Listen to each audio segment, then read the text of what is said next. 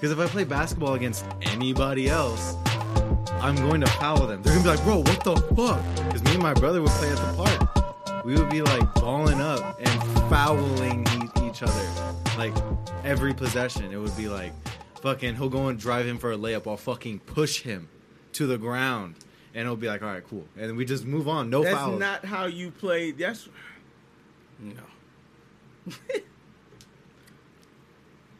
What? That's why everybody I've met, I met people who were like, oh, back in the day, well, not I met people. There was an older guy I used to work with. He was like, man, back in the day, when people used to drive in the lane, they used to just get the shit beat out of them. I was like, it's not fucking football. I was like, what skill does that take? That every time I move to the basket, you punch me in the ribs. Like, no, it's, it's rough. It's prison rules. No. Try playing on the west side, dude. Playing with Tony's family. Oh, my God. His sons, the worst. I hated playing basketball with them, dude. They were the worst. Why? They always foul? They would foul. I mean, I do. But, like, I don't know. I mean, we, we can play foul ball. Just know I'm going to fuck you up. Mm-hmm. And no, no, win. With Tony... Not fight you. With, I'm going to, like, beat... I'm going to still, like... I'm going to body your ass. With Tony's and then sons... still, like, fucking... It's all major defense. They don't give a fuck about scoring. I'm like, good. I'm going to carry... I'm gonna drive this bitch the minute you try to fucking Bucket take that elbows, shit. Bow. Euro step. Ah, I love it. I'm actually no with them. No, they're all old feet. School. No such thing as Euro step. You're fucking getting fucked up if you try to. Like that's that's how. Uh, Good. Then I'm gonna dunk on you. I'm gonna use you as a springboard to dunk. All right, let's get this shit started. It's already started. It's been going for two minutes now. Shit. All right. What's up, guys? None of This Really Matters, episode fourteen. And uh, on today's episode, we're going to talk about... Uh, I want to talk about horror. Horror. Horror, not horse. Horror. And horror. Uh, biopics. Yes. Can we do biopics first while biopics it's still fresh in my brain? Because you know, wait, I'm a parent. Is there a way we should start every episode now? We're fucking fourteen episodes in. Yeah. I've been telling you, you should start every episode. Please rate, review, subscribe. Okay. Let's do this on while we're recording. Let's How about figure... we just next episode? We're just going hey guys, we're just going to re-record this, like pre-record this and put it at the beginning of every episode so we don't have to worry about it. That's what every professional podcast fourteen does. Episodes in. I but mean, there's also should be a level of responsibility where we respect the followers and ask them to bring other people in. So no, we're not going to pre-record it. I just backtracked on what I said. So we're right here yes. in the moment saying you should, you guys should go uh, follow us on Instagram. And what else? And you're going to follow and us at None of This Really Matters. matters. On Instagram. On Instagram. Yeah. And Nathan dot McGeorge on Instagram. Uh, just Rob D M V and Miss Amanda Shelton on Instagram. You mm-hmm. can follow us on Letterboxd at Nathan Dot McGeorge. Yeah. And Rob and just Rob D M V. Please yes. do not fucking say what I just said. And uh, yes. On iTunes, Patreon. Spotify. Get the free people first. Okay, I, yeah, yeah. iTunes, please uh, rate. Yes, and, and review. review. Please review. Definitely if you subscribe or yeah. rate and review. That, and be honest, the, don't say it's great. Just, yeah, man. Tell us what it is. Give Say, us one star. Don't you talk know? about movies a lot. I'll fuck like, with we you. fucking get it, but I'm sorry to cuss at you guys. But yes, this is the this is the the dirty gritty part that nobody likes. This is the part where we are essentially asking you to sustenance us, like give us yeah. sustenance, please. Let us get money. We made a whopping sure. eighteen dollars, and we are so thankful for that. Yeah, that's so sick, dude. eighteen dollars that's one pizza. For talking. Actually, two if you get a deal from Papa That's John's. If you get that. They have that four sixty-eight. Yeah, come on now. We can get it done. Thank you, guys. But, uh, yes, rate, review, subscribe, whatever platform, but definitely subscribe. Uh, sure. Patreon, please sign up.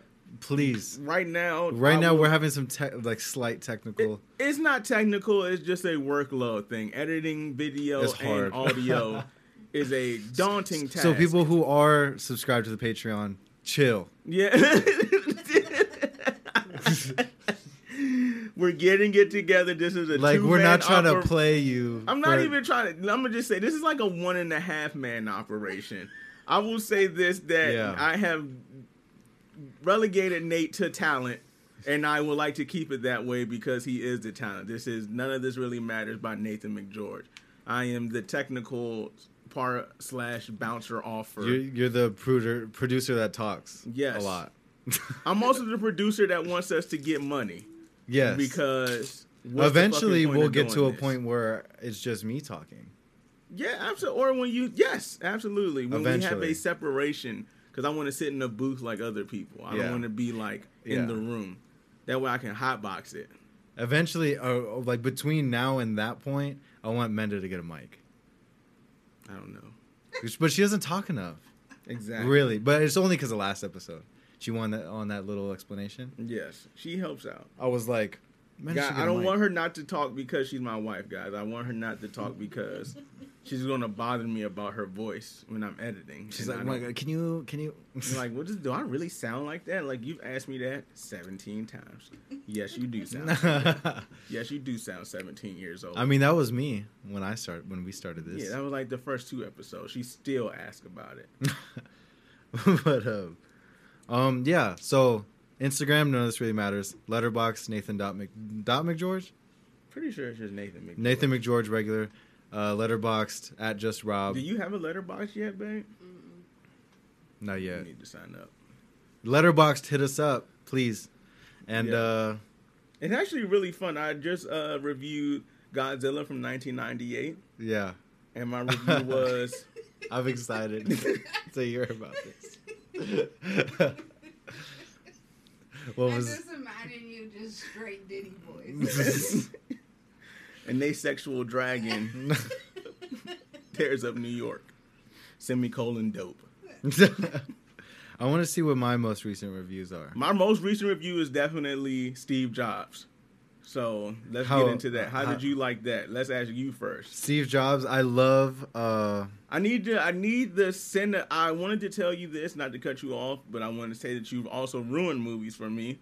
Why? Because now I'm starting to look at them as pieces of art. Yeah. Well, let me say this: if it's outside of like stuff like that, like biopics or yeah. whatever, I probably won't pay attention too much to that, but mm-hmm. in that, I really did pay attention to the cinematography, the shots, and how they made you feel. Yeah. Uh, like the shot of the McKellen fifty-five, when mm-hmm. it was sitting on the table, they did like a close-up it's, shot of it with them in the background, like yeah. out of focus. And I was like, ah. It's good. It's like, foreshadowing. It's like so, I don't know. It's. So what did you like about the movie? Michael Fassbender. That fucker, I said, is that Steve Jobs? He can act his ass off. It is, oh my God. My first Michael Fassbender movie that I've ever seen was X-Men. Yeah, of course. The Magneto, when he played Magneto. Mm-hmm. And he killed that. He killed playing a superhero. I was like, holy shit. Like you completely forgot about fucking Gandalf. Mm-hmm. Ian McGregor. McKellen. Yes. Ian McKellen. That you think of Ewan McGregor. Yes. You're thinking of Obi-Wan Kenobi. Okay. There's Ian McKellen and then Ewan McGregor. Ewan? Ewan or Ewan. I think it's Ewan McGregor. Never mind. Let's move on. They're Europeans. Um. um uh, have you seen the Ashton Kutcher Jobs? No, I was going to watch it, but I kind of felt like it wouldn't have stood up to. No, not as good as a film as Steve Jobs, but Ashton Kutcher's is a different vibe. It's a different story, like I different side so. of his life. Because I felt like this didn't like kiss Steve Jobs' ass, but it didn't paint him in a nice light. It just painted him in an empathetic light. It's like it's like I've told people sometimes, and this is crazy, but like for some people, a child is an S T D. Like, mm-hmm. and I don't mean yeah, it in yeah. the sense of they are a disease. I mean in the sense of I did something that humans like to do, and this is the result of it. Yeah. Whether it you have be, that from Steve Jobs? Oh, yeah, absolutely. The movie. Yeah. Because let me say it as an artist, I, I don't empathize. No, no, I empathize with that a little bit. Because the because what you see at the end is that he did love her. Mm-hmm. He didn't know how to rectify his dreams with being there for his daughter. Yeah. It's just that simple. It was just like, do I be there for her? Mm-hmm. or do I change the world? I and he struggled with that the entire. It's like he was movie. cursed. Yes, he was a cursed man. And, yes, and that they painted that portrait amazingly. Yes, they did. And so, who directed that, Menda? Can you see? But with Ashton Kutcher, Danny Boyle, same director as Slumdog Millionaire. Okay. And uh, okay. And Yesterday. That's interesting. I didn't even. I would have never guessed, to be honest. But uh, there were certain shots where, like, they would, when those shots where they were far away from him. Mm-hmm. The way that they, the way that Michael Fassbender, like, postured himself, I thought I was watching Steve Jobs sometimes. Mm-hmm. Like, when they would be far away from him. Yeah. I'm like, oh, that's fucking Steve Jobs, dude. Like, yeah, that's so... Great job on the makeup artist. Mm-hmm. Just the way he acted. Yeah. His mannerisms. It's so... His relationship with the secretary. It's so crazy. Like, how... Better. I mean, I'm comparing to Ashton Kutcher. I'm comparing Michael Fassbender to Ashton Kutcher, yeah, which isn't. Like, yeah. It's not fair at all. He's an actor, right? Ashton Kutcher. Is that his job? Being an actor. Yeah. Yeah. Is that his claim to fame? But he's just. I feel like he's just a cool dude. Yeah. Like I more. Like he's one. Of, he's like uh, like people thought Michael Cera was. Like you kind of just walked into a room and they were like, "Hey man, you're cute. You seem cool. Come on." Yeah, my, Michael Cera is definitely the type of person like. Like, for Superbad, like, they couldn't find anybody else. And, like, hey, you, hey, like, you get in here. With the, the cans of cat food. Come on, dude. And so, but fucking Ashton Kutcher, yeah, he's an actor. He had Butterfly Effect and shit. Yeah, Butterfly Effect. Dude. Dude, Where's My Car? Yeah. That movie. But, yeah, so, uh, that seventies show. So what cinematically did you like about the Steve Jobs movie? Definitely, like, the uh, the cinematography, of course. Like, then also, like, the the tone of it. Because going off of the Ashton Kutcher, that was definitely a more his younger years. And uh, I was, when I, wa- I've only seen it okay, once. Okay, I'm sorry, not to cut you off. Which Steve Jobs is the Ashton Kutcher? Which one is the Michael Fass? That's just called Jobs? Oh, no, that's Steve Jobs. And then Ashton Kutcher is just Jobs. This other way. Um... I was too so young. What did you like about Jobs? And then we'll talk about Steve Jobs. Jobs, I watched that when I was younger, like younger, younger. Like, mm-hmm. I think when it came out in like twenty thirteen, twenty twelve or some shit. And um, I was definitely too, looking back, I was too young to watch it. Because it was a more, it was his more psychedelic vibe to it in the beginning when he was like doing acid and he came up with the idea for the Mac and was like, and it was just the storytelling of it. I was just not like prepared at all. But looking back, it was okay. But mm-hmm. Steve Jobs, the more serious tone of it. I mean, they were both serious. Like Jobs was more intense, like fast paced, like kind of thing. Like and anxiety inducing. They made it more like, oh, he's trying to start a war with I B M kind of thing. Mm-hmm, and mm-hmm. But with uh, that really wasn't with uh, Steve Jobs. They made it more of like. Emotional, more like they made him like almost like if he wasn't like it's just a random movie, like it wasn't even mm-hmm. a biopic, and so it was way more like cinematic and not so biased. I guess yeah. It was really like an emotional, heartfelt like story. He wasn't what, trying to go to war with I B M. He was trying to commit genocide against everybody. Mm-hmm. I want to committing war is like I love the competition. He was trying to like eradicate the way people thought about computers, mm-hmm. which. As I sat there and watched that movie in here, I was sitting on the bed watching it. Mm-hmm. I'm like, literally, in my entire life is Apple. Mm-hmm. And uh, one thing he kept saying is, hey, when he said to Lisa, it was like, hey, sit down and paint. And it's like, she was like, okay, click, click, click. He did the thing that I've always told people. I said, they were like, I hate Apple. And I'm like, why? You're just like, I don't know. I'm like, you hate it because a lot of people like it. Mm-hmm. As far as ease of use goes, Apple products, by and large, are shitting on Windows products. Steve Jobs is an actual genius. An actual vision. He's a visionary. Yeah. I wouldn't call him the genius of it all. Mm-hmm. That was Steve Wozniak, I think his name was. Mm-hmm. But the other Steve. But when he, I told Amanda today, I said, that bar he said, and I remember this when I was in school for music, and we asked uh, our music business teacher, he was, he was the owner of the school, and he was a conductor, Mm-hmm. And we said, these are, some of these people have like doctorates in music. Like, what do they need you for? So then in the movie, he asked him, do you know that some, the, somebody, I asked the conductor one time, he said, what can you do that a metronome can't do for these musicians? And he said, a musician plays their instrument and the conductor plays the orchestra.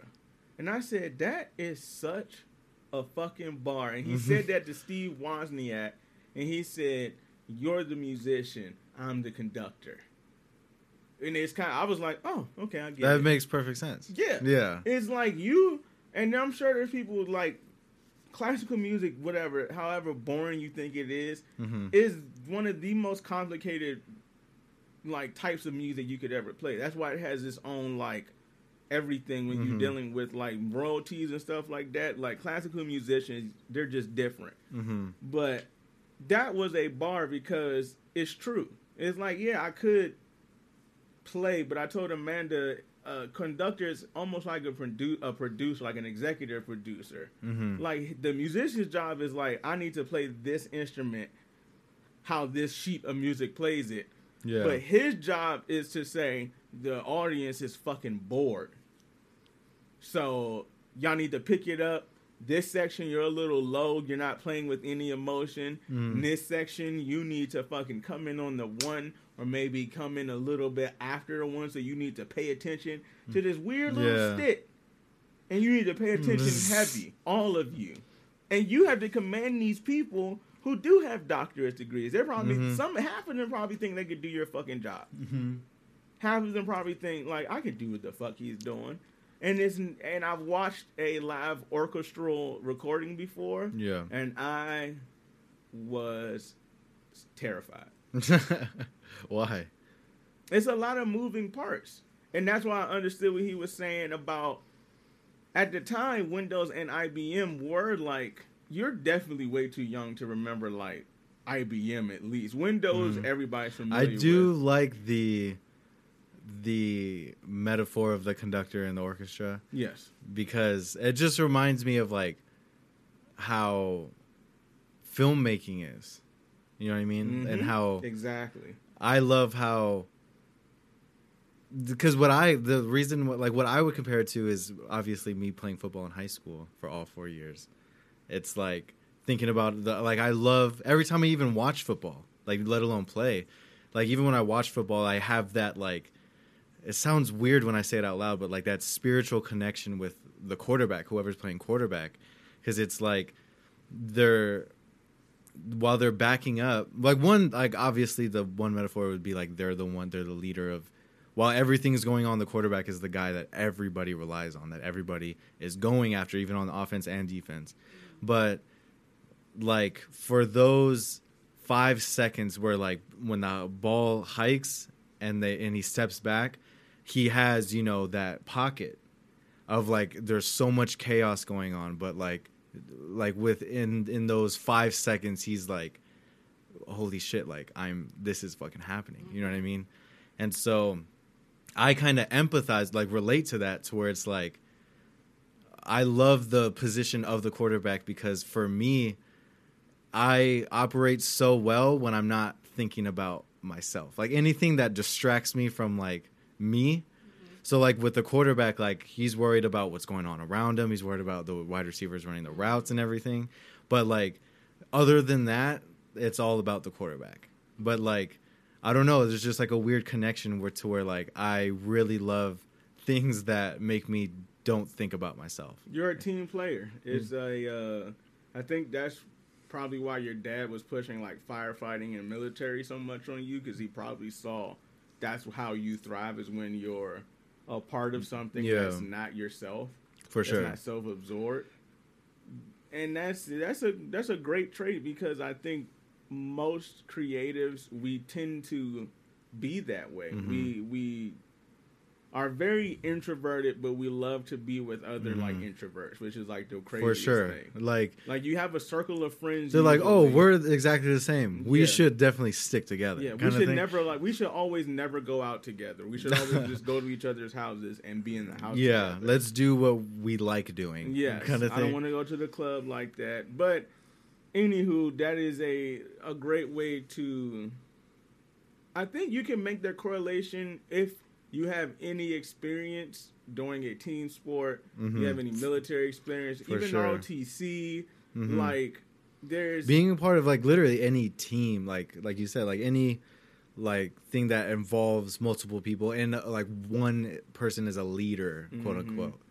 And so that's why I don't like. That's why those because not I'm to push it back to like rich and poor, but rich sports are very singular: golf, tennis. Mm-hmm.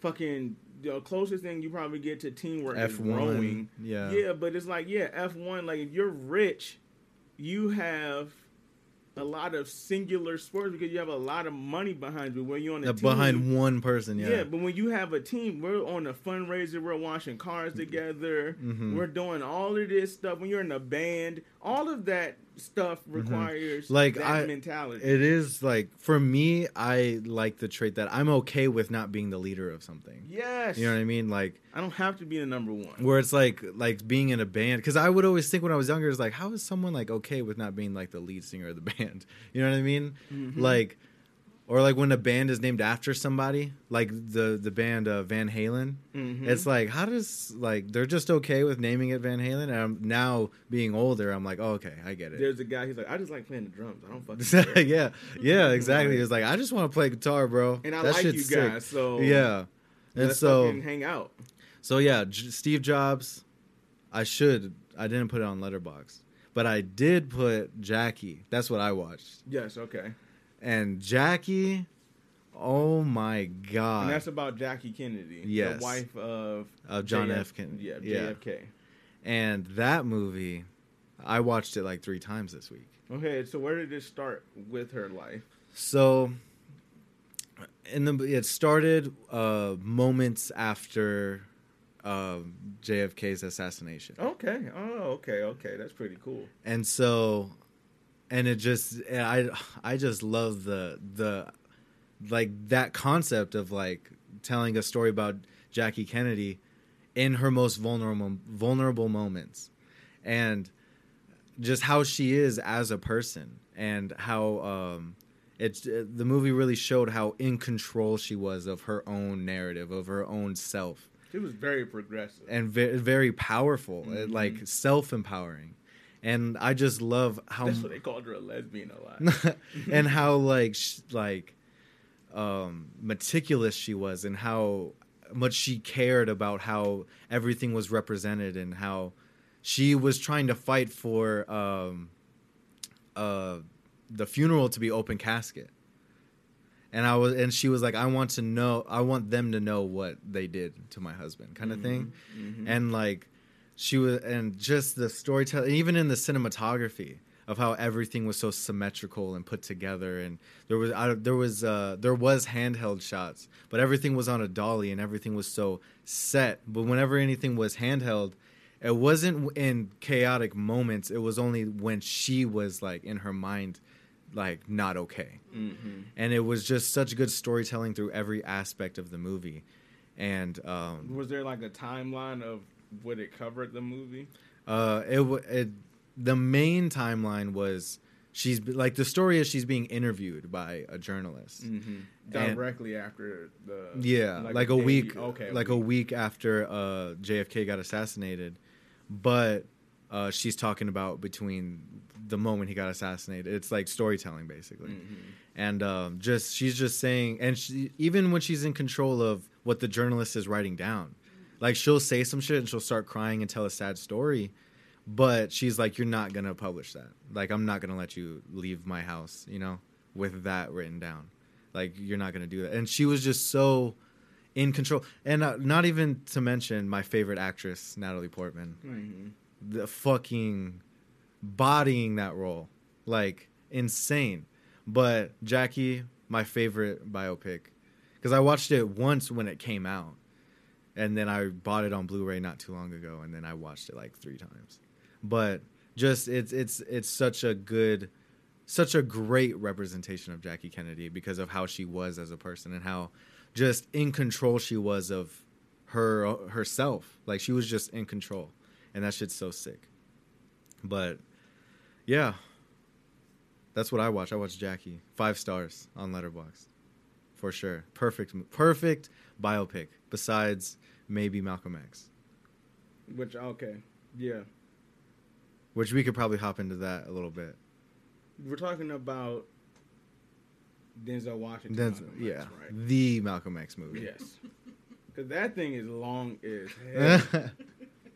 Because that was back then when they was like, oh, biopic, like, we're going to go from when they were born yeah, to when they died. John David Washington is in Malcolm X, too. Well, as a kid? Yeah.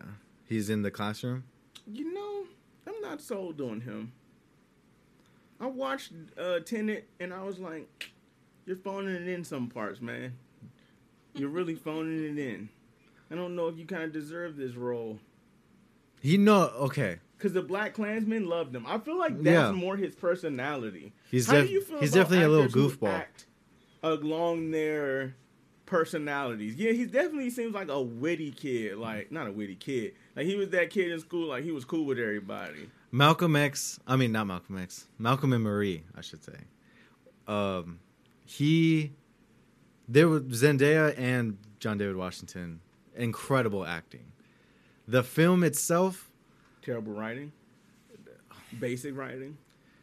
Just the when you think about the writing of like, or the the the what's it called? The actual substance of the in within the writing, mm-hmm. like what they're talking about, and they're talking about Black problems and representation from uh, L A Times, and they're talking and they're making a big deal that he's because in the movie.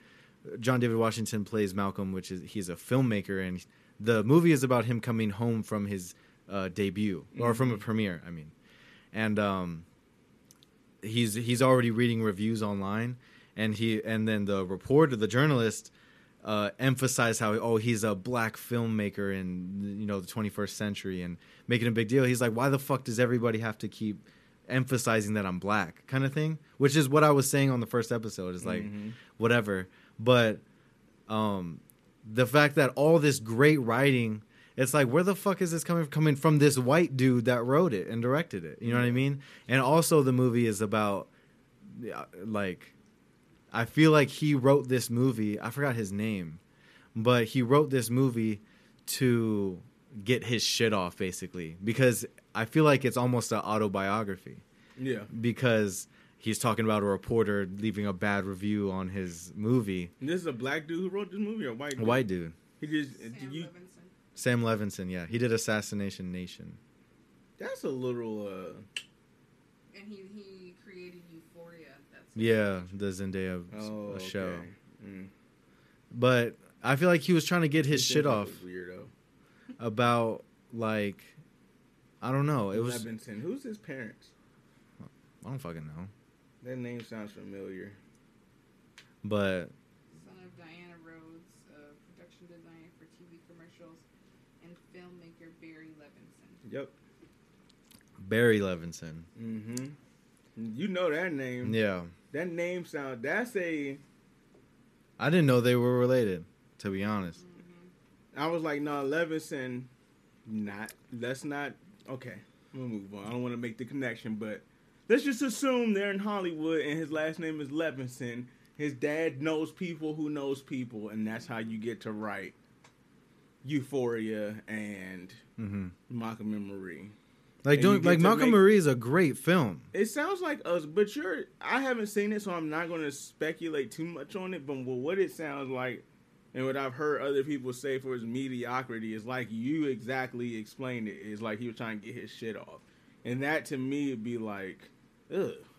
Like we're being a crybaby. Did Good Morning Vietnam. Mm-hmm. Bugsy.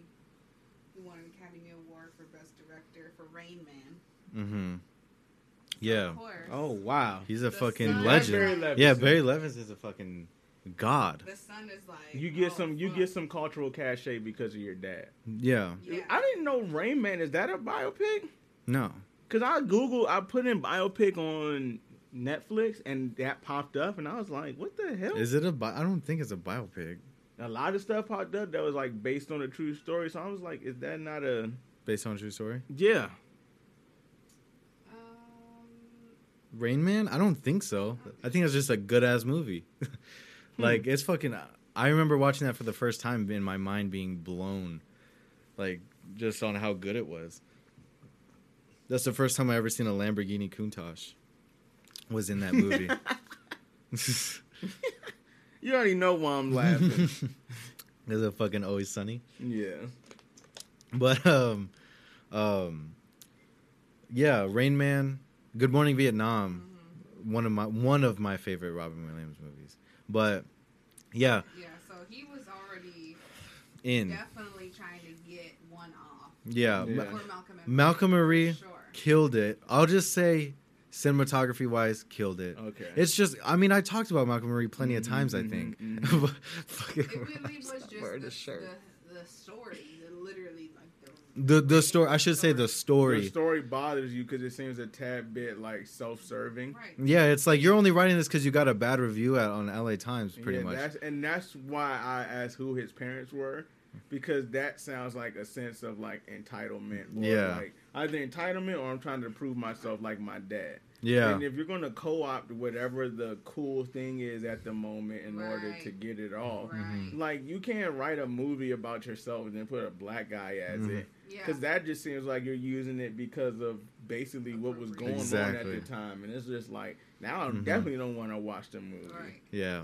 Because it was like, oh, it, like you said, you were so excited for the thought of these actors and these people. The, just the whole. Representation. Yeah. Like, off of, like, the little bits of the trailer, you know, the still pics and all of this stuff. For and sure. And all of a sudden you see the movie and it's like, trash. I'm like, this is kind of whack. I was disappointed. I shouldn't say it's a whack movie or a bad movie. I just had really, really high yeah. expectations. I think a lot of people did, especially because he put it out. Who? Well, let me not say him. His production company put it out. It's a like, Netflix original, so. Yeah, uh, so it's like they put it out the same time as... Uh, didn't they come out just around the same time as Slim and Queen and... Queen, Queen and Slim and... Uh, no, it came out earlier. It came out in January. And when did Queen and Slim come out? Like twenty nineteen. Like, Maybe I don't know like November twenty nineteen. I don't like co-opting. That's what I'm trying to say. Like, what do you mean? Because like, it seems... I just feel like there was... That was, like... Honestly, I couldn't tell you over the past five years what year is what year. Because it all kind of runs together. Like, yeah. the Black Lives Matter movement. Yeah. Like, black movies, black empowerment. Mm-hmm. I've been... I've been cinema. fucking... I mean, you know this rant that I go on. And this... This problem... This huge, like, frustration I have... I'm, I want to talk about it again. Fuck it. We're going to go in. What about it's not bl- like everybody listens to every episode. About black cinema. Yeah, that's true. We'll talk about no one listened to the first episode. episode. Like one hundred fifty. Like Yeah. So I'll just say it right now. With bl- the frustration I have with black cinema is that it's all... I mean, I've just, I hate repeating myself. But it's all just reminders that, like... if like obviously I'm not black. But it's just like... yeah, these are black people. You know what mm-hmm. I mean? It's like, we fucking know kind of thing. Mm-hmm. And the, the the titles that they put on, like the title of black cinema and the title of, uh, like, or it goes under the category of black voices. And you're going to put twelve Years a Slave under black voices? Mm, yeah, you're going to put fucking dude. Fruitvale Station under black, black voices? voice. No. Like, what the fuck are That's we doing here? L- like, why are, like, why... Are we being constantly... That's American history. Like, why are we constantly being reminded of, uh, yeah, like... And that's... You brought up... That's American history. That's not black voices. That's... At all. That's your... That's... Ameri- that's like, you know what black voices is? is? Put Moonlight on there. Yeah. Like, put on something that doesn't fucking... Harlem rev- Nights. Those are, like, fucking black... Black cinema... It doesn't... It's not original enough. It, people and a lot of I'm just gonna say a lot of colored people do this too, like, and and obviously white people do it all the time. But like, like they're using the that label of black cinema of like there's no creativity within it. They're just like they're almost opportunists. They're not artists. They're just like, oh, black cinema was I'm black and I'm a, I want I'm a filmmaker. I should use this opportunity right now mm, in this mm. climate. Like I'm gonna make a movie because it'll sell. It'll be a thing. You know, people will support it.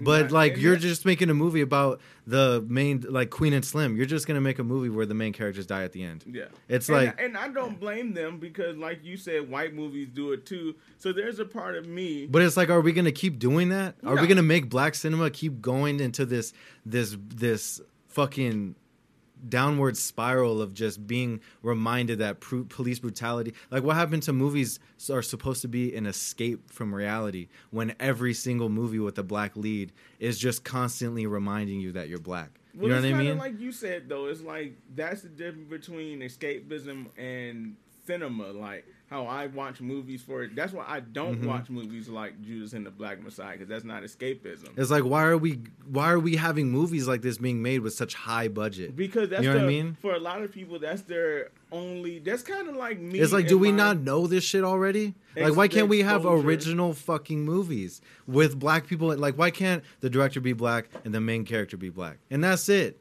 And make an original fucking movie. I just think... There should be, and like we, even with Mexican fucking cinema, there's no fucking shit being made. You know what we got? A fucking Cesar Chavez biopic, and that's it, and that's about it. And you think we we really want a fucking movie about Mexican slaves? Like, what the fuck are we doing here?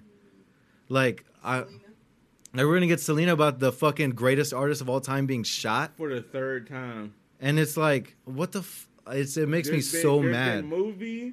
Documentary, and now there's another like now there's a series on Netflix, and that's what got me. A, a good thing we brought this up because it reminds me of Soul. Like yeah. Soul isn't truly a black movie. It's just oh we're gonna make a movie about us. Like I, this is how I think Disney did it. They're like okay we'll make a movie about a soul and like you know the after the after what was the great beyond. Mm-hmm. They're like well we'll have that concept.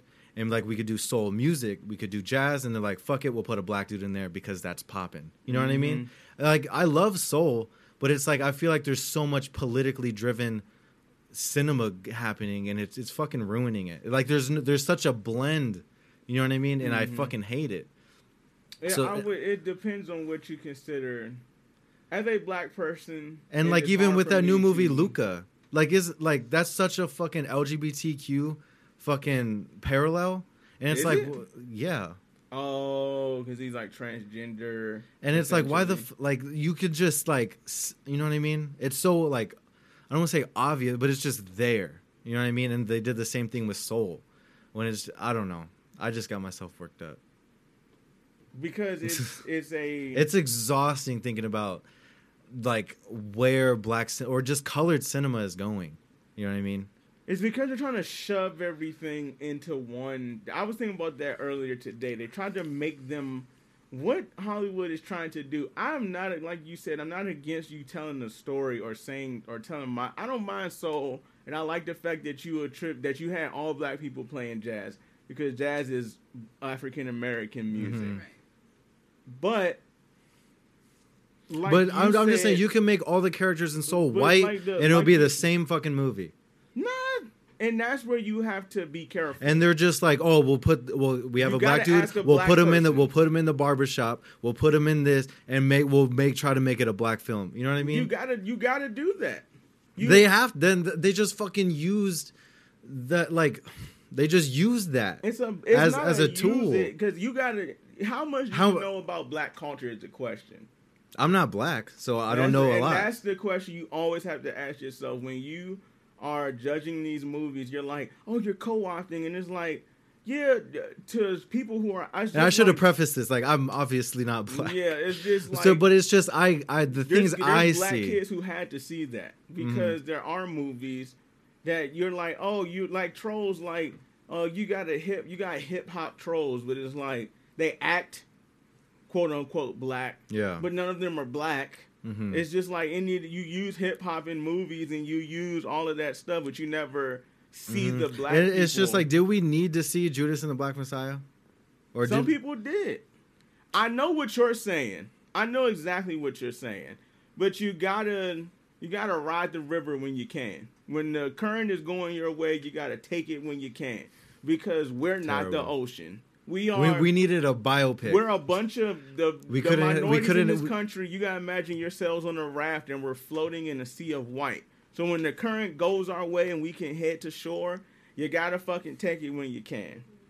So that's just, that's the political part of it. When you're a person on the other side as a person of color, you're going to have to go through it too. If you ever want to make it how you see it, mm. you're going to have to co-opt too. Mm. If you want to get a brown story across, you're going to have to play to the, you're going to have to find every brown thing you can and shove it into one movie yeah. because they're never going to give you a chance to get out each and new, each nuanced mm. part of of the culture. Mm-hmm. That's why all those movies are like that. That's why you got to shove Luca in there while you can. Mm. And that's why you got to shove... And I don't... Let me say this. I don't like the fact that they do do that. I don't like that you're trying to shove brown, mm. Native American... That's why you get B I P O C. It's like, like hey, you, let's we throw got, y'all all in the same boat. We got Moana. We, deal we with got y'all. Like, like that's cool. Like uh, that's why I say I don't hate Soul. I don't. No, I don't. Those I don't hate Luca. I know exactly what you're. I don't like the fact that you're like, let's try to hurry up and get it all in while we can, because we're definitely going to revert right back to what we were doing mm-hmm. before, which is a bunch of uh, like white main characters, because mm-hmm. it's going to be more yeah, let's Middle gi- America. Let's give them Coco. Let's give them Moana. Let's give them Soul. Let's get it out of and the way, and then let's now. go back to let's fucking. Because then that way you can say, shut up, we gave you your movies. Like, you guys have Coco. Every, you're getting every type of ethnicity out the way. You're not just and getting isn't it blatant, Asian. You're getting North Asian. You're getting South Pacific. Asian with the Raya. You're getting Pacific with the Moanas. You're getting... You're, the islanders got to come up next. The Caribbean's got to come up next. They haven't done... So you got Luca, which was Italian, which is still a more brown European. Like mm-hmm. like I said before, they treated them like black people back then. And it's, so it's, it's very like, I get why you're, I know what they're doing, and I get why certain producers are, it is a disgusting, I listen to, me and Amanda listen to, a, we all do, listen to a lot of people who are in Hollywood, or at least Hollywood adjacent. Yeah. And they tell you about how fucking disgusting it is. It's terrible. That's why I get so frustrated. Scenes. That's why you get frustrated, because you're not mad at the movies. You're mad at why, like, we didn't have, we didn't need this right now at the moment. But then there's a part of you that's like, you did, because, like I said, you gotta ride the current, because you these producers only see. I've listened to a lot of people, and then I was listening to uh, Crystal Ball and Sagar. They they do the they used to do The Hill. They have another podcast now. There are those political commentators who are like very centrist. Mm-hmm. They don't do a lot of like flip flopping. They call their side when they call their side. Yeah. So they were saying that this country is is almost beyond reprieve when it comes to money. Mm-hmm. Like they said, there was a book about that Obama wrote. It was basically about how manufacturing in Middle America essentially dried up within like a year. It was like, all right, y'all are all fired now because all your jobs are in China. Mm-hmm. And I, that's why I never get mad at Middle America, because I empathize with them. I'm like, because there's a person who said, I don't give a shit that there's thirty thousand people who got to feed their families. You get people like Jeff Bezos who call like warehouse workers lazy. You know what I'm saying? There's, mm. and they, and me and, them, and when you're in the military, you meet a lot of officers like that. You're like, you're lazy, yeah, because you didn't decide to become an officer. Or I'm better than you because I work. Yeah, it's like, dude, shut the yeah. fuck up. Like, go, ki- like, kiss my fucking ass. And there's a lot of that in Hollywood. Mm-hmm. There's a lot of like, it's nepotism one, but it's so there's nothing to do with art. It is.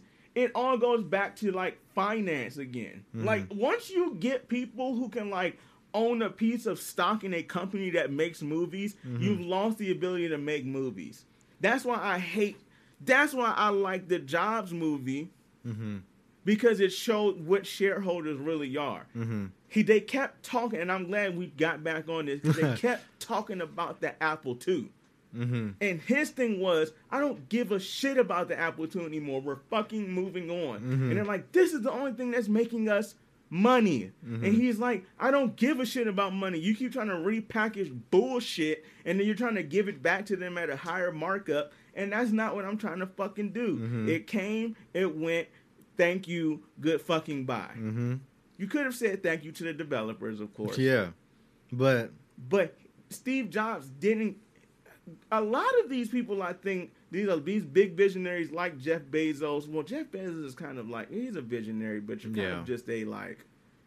You're just a little... You're a guy who has, like, a chip on his shoulder, I consider him. I don't yeah. consider him a visionary. You're just like, I'm gonna shit on these fools. Like, yeah. But Elon Musk, you get people like Elon Musk, like... Somebody well, they're, they're like just on such a, a... Money is a vehicle for me to get these ideas out. I can't drill under L A unless I have billions of dollars. Mm-hmm. That's just it, and that's all. Mm-hmm. Because you have corrupt politicians. There is a level of, like, government gets in the way of progression. Like, they're like, well, we're going to need our cut, essentially. Mm-hmm. We need our money, and we're going to take a long time to fucking approve this paperwork. You know? Mm-hmm. So there is that. When you get into big Hollywood, there's people who own stock in Universal. Mm-hmm. And that sucks because now you have people who aren't creatives, mm-hmm. whose sole purpose, these hedge fund managers, these fucking financial kids, these people playing with A M C stock. Yeah. These people aren't creatives. They and I actually Googled it, and they're like, well, yeah, I'm a creative because I figured out how you. No, you're just no. playing with arithmetic. you're you're taking dollars on, you're taking cents on the dollar or pennies on the dollar, and you're moving them here, and you're making it a transaction times twenty thousand, and you made somebody a million dollars today, and that got your rocks off. Mm-hmm. Good fucking job. I mean, fine, but.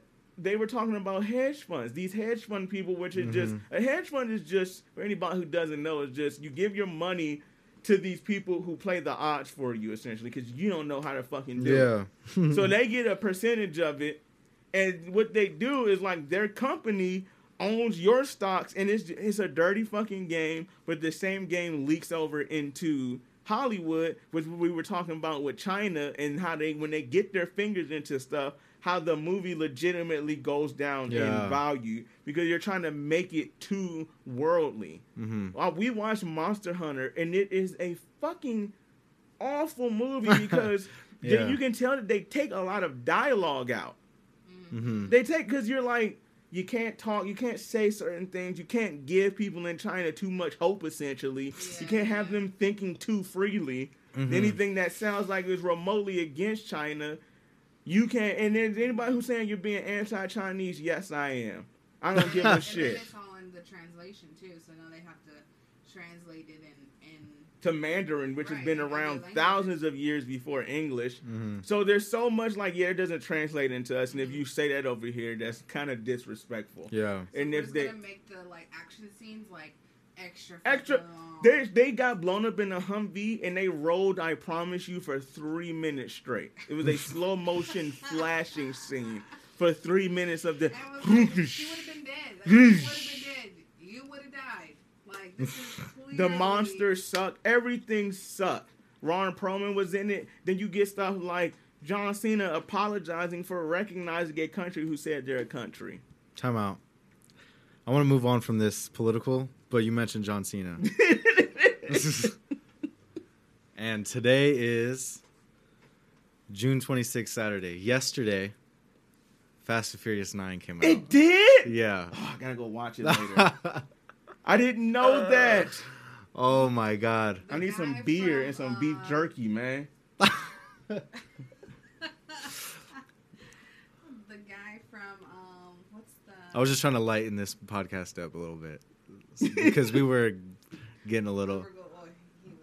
Because, I don't like it. Because we were getting frustrated with just our problems right. with cinema. The Mayans, but. The guy from the Mayans, I guess, is supposed to be like... Um, what's his name's dad? Ron Perlman. No. The Mayans. The Mayans, not Sons of Anarchy.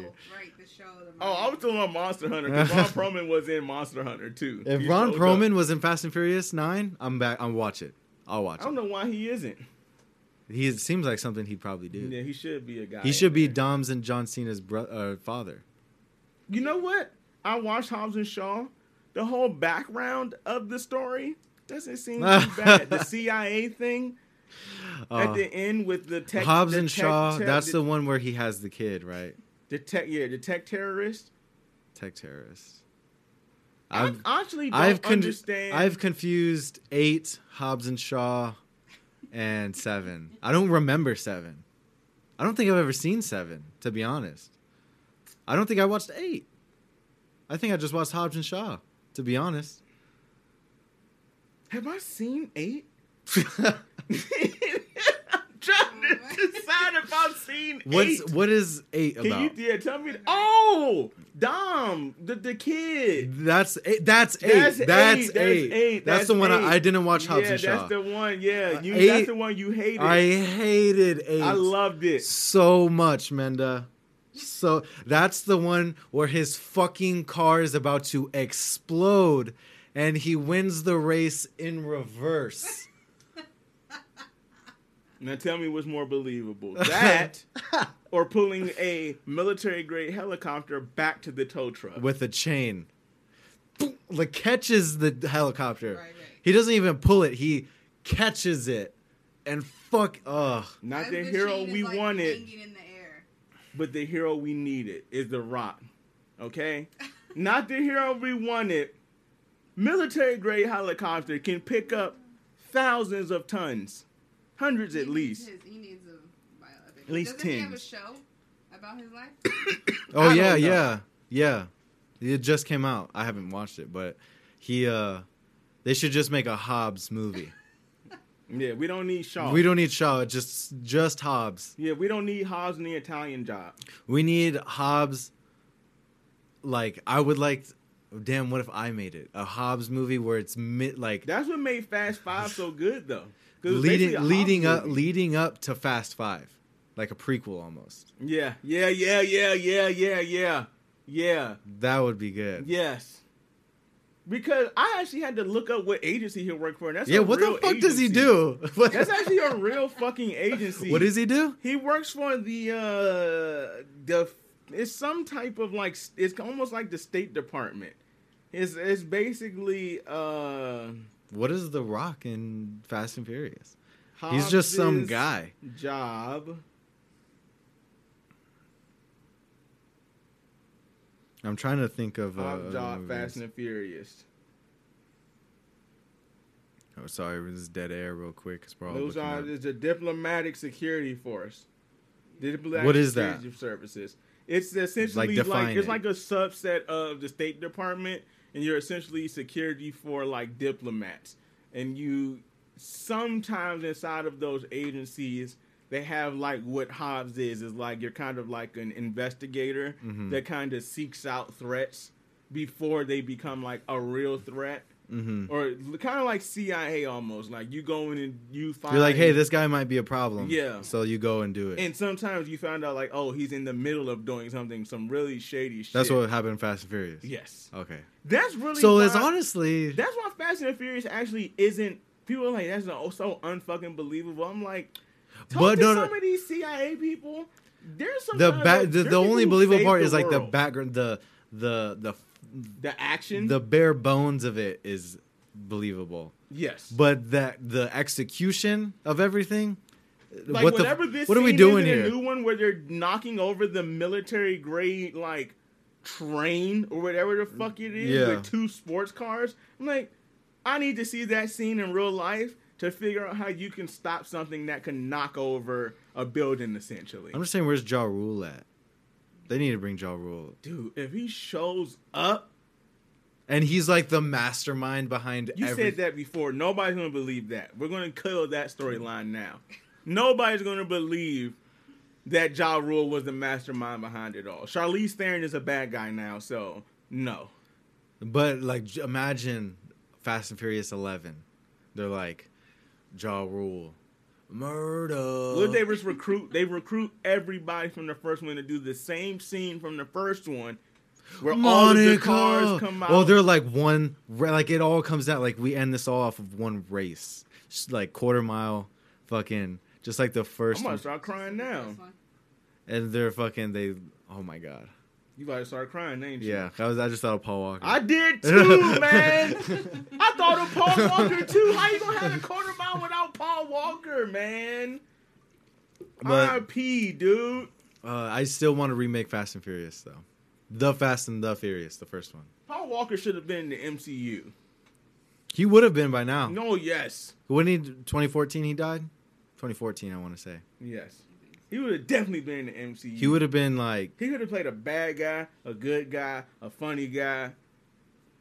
He could have played... He could have played Captain America, low-key. Oh, he died November thirtieth, twenty thirteen. twenty thirteen Fuck.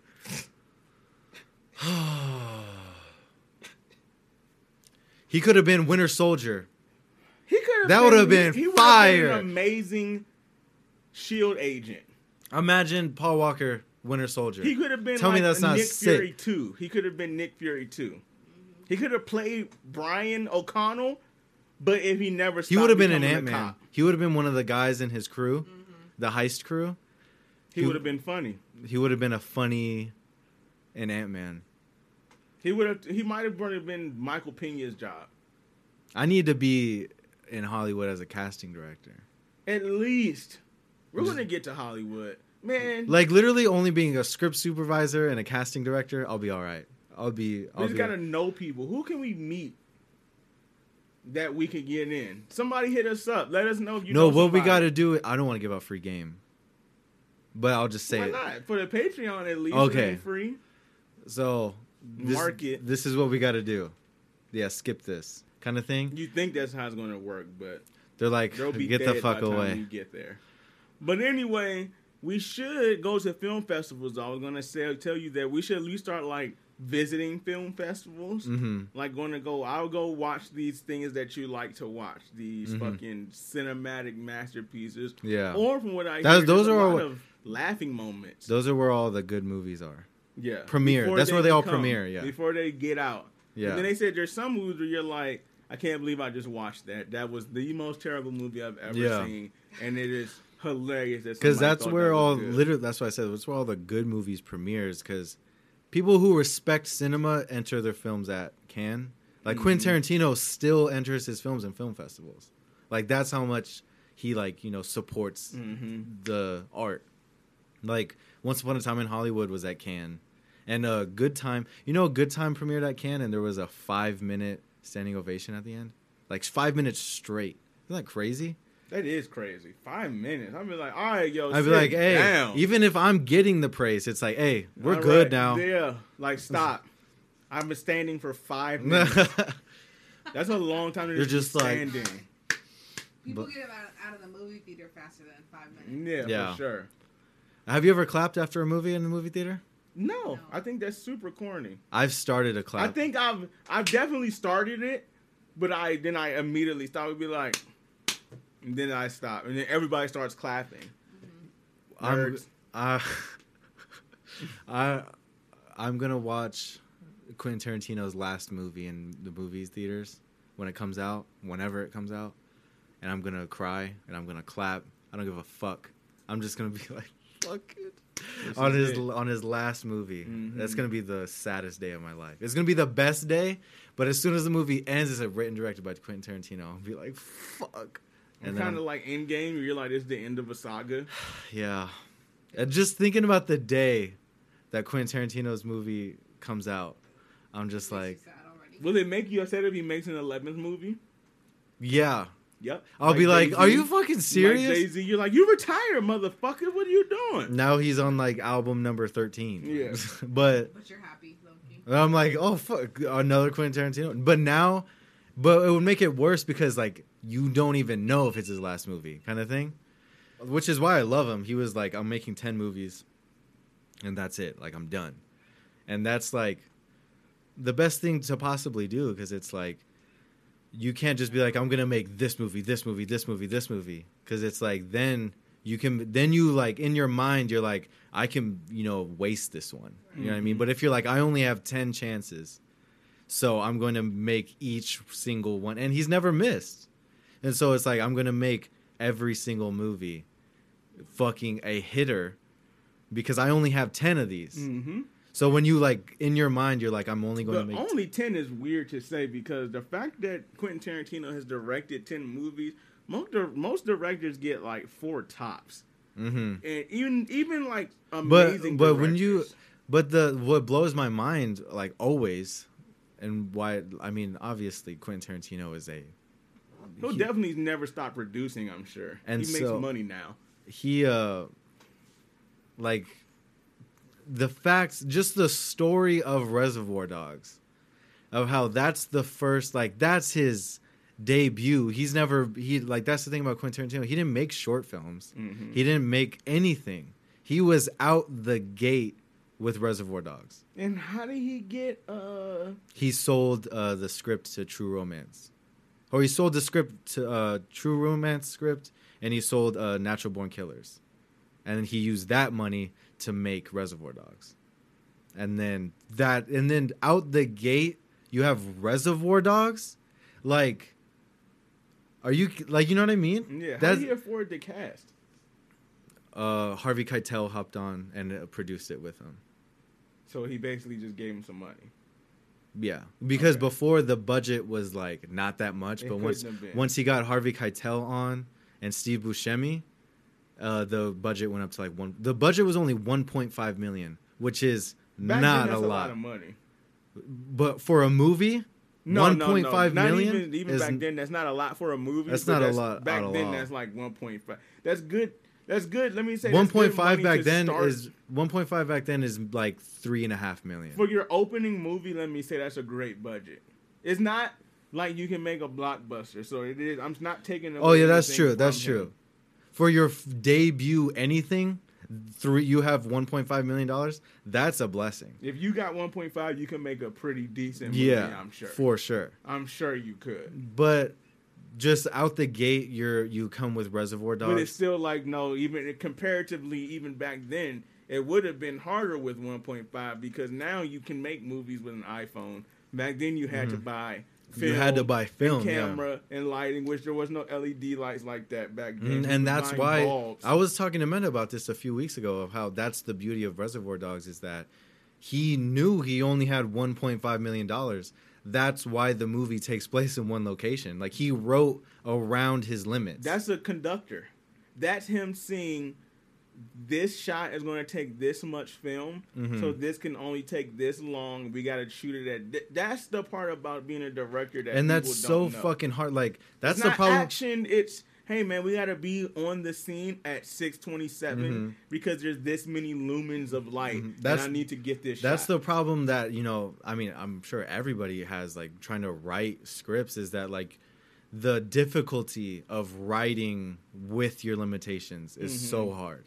Because there's a lot, but the fact that from the jump, Quentin Tarantino, the fact that Quentin Tarantino went from Reservoir Dogs' first movie, and I mean his second movie, fucking Pulp Fiction is your second movie. Your second movie, like, and it's iconic. They say it's called classic, but I'm pretty sure it's moved from that now. It's not cult, not it's, anymore. It's definitely not. It was. It's just indie. Yeah. I mean, it used to be cult classic. Yeah, but I mean, no, not cult, just indie, really, because it was popular from the jump. Because everybody loved it from the jump. Like, yeah, that is true. I, don't, I can't remember reading any. I never heard anybody in my life say they didn't like Pulp Fiction. Like ever, like it was fucking. Up. He had that poster hanging up in his room in like ninety-seven, ninety-eight, if I remember correctly. And and just like, po- like I remember that Uma when you got that Uma Thurman poster, I was like, my cousin had that poster twenty something years mm. ago. I remember that poster vividly. Like we'll just run down the list of fucking Reservoir Dogs, and then three, three years, two years later, no, it, yeah, two years later you come out with Pulp Fiction. With it's it's like what the fuck, like, because that's when he got to deal with Miramax, which was. The nineties version of A twenty-four. Yeah, Miramax, Miramax, they had bangers back then. I will mention fucking... Not even fucking just action movies. It was just like Clerks, anything. Bro. They did, uh, they had the best thrillers out, Miramax. Mm-hmm. They worked with uh, Denzel Washington a lot back yeah. then. Miramax. Good Will Hunting. Yeah, Miramax. Anybody from Boston, really. Their comedy movies were amazing. Because they had Clerks on there. They had Jay and Silent Bob. Yeah. They had She's All That. Yeah. Chasing Amy, right? Mm-hmm. I fucking so love they essentially They essentially shaped... like early two thousands movie tape. Yeah. They made all of the movies They're, that I like yeah. ever. That is, that's like the perfect comparison of yeah. Miramax that's and A twenty-four. Probably, yeah, that actually, when you said that, I was like, I really like A twenty-four movies. Everybody's trying to, like I said it last episode, was it la- the episode before, two episodes ago, um, talking about how there's commercials now trying to capture the aesthetic of fucking Moonlight now. You know what I mean? But that's just like Steve, the Steve Jobs movie painted that picture. He... When he was like, I went through ninety-four sharks, mm-hmm. and we, he was like, it's this shark I need. Mm-hmm. I was like, people probably think, they're like, there's people probably watching the movie like, he's a dickhead, and I said, oh yeah, I get it. Mm-hmm. You know that you might have to do a shot thirty-seven times one day. Yeah. Because you're just like, that didn't come out. Like, mm-hmm. Some people, there's people like, I used to be the type with like how I saw it in my head and I'd be like, all right, whatever. Like, I'm that's literally and my, I'm not like that no more. Like literally, I mean, I've talked to you guys, we've like uh, had uh, off the podcast, we've had a conversation about Stanley Kubrick yeah. and working with Saul Bass for his uh, movie poster and how controlling, I mean, the ultimate perfectionist and the ultimate like Steve Jobs-esque is Stanley Kubrick mm-hmm. because of how many times he would be like, let's go again. Let's go again. Let's go. And he's shooting on film. Like, you can't just be like... Like, when you're shooting on film, you need, like, three takes. That's it. Right. And, like... Like, like, recording music on, like, the... Like, on reel to reel. Yeah. yeah, like, we have... That's actually a tad bit different because that's destructive. You can't re-record on film. Like, on on reel to Oh, reel, you can I record rewind, over. If I rewind, it's just going to record over it. That, you can't go back because it's superimposed. Because twice. Even with reel, you have, like, a limited... amount of like space, right? You have twenty-four tracks. That's the limit. twenty-four? It's like with digital music, I could have one hundred ninety-nine tracks and mm. it there's whatever. Yeah. But back then it was, you have twenty-four tracks. And if you're trying to do a sixty-four piece orchestra, yeah. that's when things start oh, getting, okay. you know, kind of funky. And even is twenty-four still, a lot? No, not. Even because then you see. Or compared still, to now? Not a lot. No, it's still like. An it average amount. On what you're doing. Like, for the most part, that's more than enough. Like, okay. twenty-four track. But the thing about studios and the difference is now, like, um, going to get into a little bit tangent here. Stereo is left and right. Like, in your car, yeah. like, there's left channel, right channel. Well, in the studio, there's no such thing. You have to make it stereo. So there's one, there's a one and a two. I would have to plug in two mics and get a left and a right on the same instrument. So let's say I have... You have twenty-four tracks. You really only have twelve. Is that what you're doing right now? No. We are on two separate tracks. So this is uh, mono, and, the... and that's one. But okay. if I were to turn them together and then put them over a drum set, that's how you get the do-do-do-do-do. That's how you So that's why hear. With mono, like when you listen to a mono album on vinyl, one speaker is like guitar and voice, and the other one is drum and bass. Because they panned it. They in the recording, they took the thing and...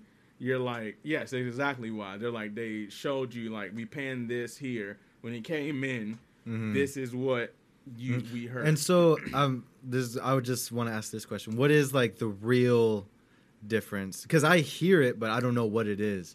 The difference between analog and just digital recordings, especially with, like, synth-based stuff. Analog is exactly what it sounds like. It's like what we're doing now. The analog is anything from, like...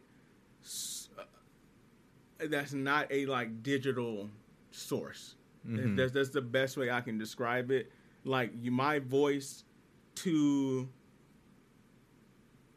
a recorder is analog. So let's say if I was in the studio and this was on going to reel, mm-hmm. that's all analog because it's, it's going straight. It's to from the... here through the board to the tape. What we're technically doing here, what this does, because back then they didn't have computers. What an interface does is it. Has what it literally called an audio to digital converter, which takes the audio from my, so it, our voices and it makes it so that the computer can read the, the audio. That blows my mind. Before it wasn't, it was literally straight to tape. And that's why it was such a big deal when people made albums back then. Because that's why they call it, that's when they say, I own my masters. Mm-hmm. There was a master recording. Mm-hmm. Like, that was the reel that they made the album on. Mm-hmm. And then you made copies of that. So anything after that was what you sold to people. Okay. So a master is a, a big fucking deal, especially back then. Because even back then, twenty-four, it went from like four to twenty-four in like a twenty-year time span. It went from like we only oh, had four shit. tracks to like we have twenty-four tracks now. Mm-hmm. And that blew people's mind. They're like, holy shit. Like, but anywho, but that actually is very important to know. For you have to know that for movies. Mm-hmm. You have to know that there's a difference between stereo and true stereo. Mm-hmm. Like, true stereo is left mic, right mic. And then like stereo is like what we're getting here, where it kind of cheats it, mm-hmm. where it splits the signal in half. And it gives you a mm-hmm. fake left. And, and there's a fake something right. I'm glad. I'm really glad we're talking about this, because there's movies that I've all week I've been like, I need to tell Rob about this movie. I need to tell Rob about this movie because there's a director. His name is Robert Altman, and he's like a huge like influence for me and like a lo- everybody basically. Mm-hmm. But uh, like the Safdie brothers looked up to him. Paul Thomas Anderson, which is his birthday today. I posted about it on None of This Really Matters. Happy birthday, Paul Thomas Anderson. Happy birthday, P T A. And so. Um, Robert Robert Altman, he made this movie called uh, McCabe and Missus Miller, which is like a it's like a old. I think it came out in seventy in the seventies or eighties, but the way he mixes all of the, his movies, like he's such a perfectionist of the audio, and that's why I say with Paul Thomas Anderson and the Safdie brothers, how the the dialogue in their movie, the way it is, because Uncut Gems, I saw that in theaters at uh, Christown, and. Uh, Um, and at Arizona Center. At Arizona Center, they have the Dolby Atmos. Mm-hmm. And Uncut Gems was mixed in Dolby Atmos. Yes. So I got to actually, you know, experience yes, it. Yes. At Christown, that shit was whack. Mm-hmm. But, like, I mean, I want to say it was whack. It was a theater. It was yeah. regular. But when I saw it the second time at Arizona Center, um, it's it's a completely different feel. But I will... You feel like you're surrounded. Yeah. It's you, like... You're like the car, the car horns honking. You're like, what the fuck? Like, where are yeah, you at? Because I will talk about audio mixing in film, yeah. where like that's a it's more of the film than people want to give that's, credit. It's for. Such an art within itself. It is very because much an the art way Robert itself. Altman, uh, he had I just watched it earlier this week. California, it's called California Split, mm-hmm. and uh, the way they had mixers for mixers, yes, because of the dialogue and how many people were talking. It's called a re-recording mixer, and how and um. You have a dialogue mixer, then you have a person who mixes that part because mm-hmm. they have to make it fit the aesthetic of the movie. And like how I was telling you about reverb and delay. Mm-hmm. And yeah, like, using reverb in film. That's what they did in Uncut Gems. Mm-hmm. It's insane. Like I want you to know that back then. That's why I get kind of off on a tangent, because back then, because uh, what we do now, like how uh, people that hear the the theme song come in, how it fades in. That's yeah. called automation. So all I do is I tell the computer, bring the volume up here and then come back down. And then mm-hmm. I turn around and it does it by itself. Back then, they didn't have that. You had to manually. You had to have a person, and there were seven people, eight people sometimes, and like a twenty-four, or like the Neve mixer, which is like seventy-two channels, mm-hmm. which is like three twenty-four boards in a row. Sometimes mm-hmm. it would go up to ninety-six, like for Star Wars. Mm-hmm. You would have a like team of seven to twelve people, and they would have to know their parts. So what mm-hmm. you have in movies is what you call a cue sheet, which is when you see that person when they're shooting a movie and they have a, a, a notepad. Mm-hmm. And they're just, you think that they're like, they're like writing A D R. Notes.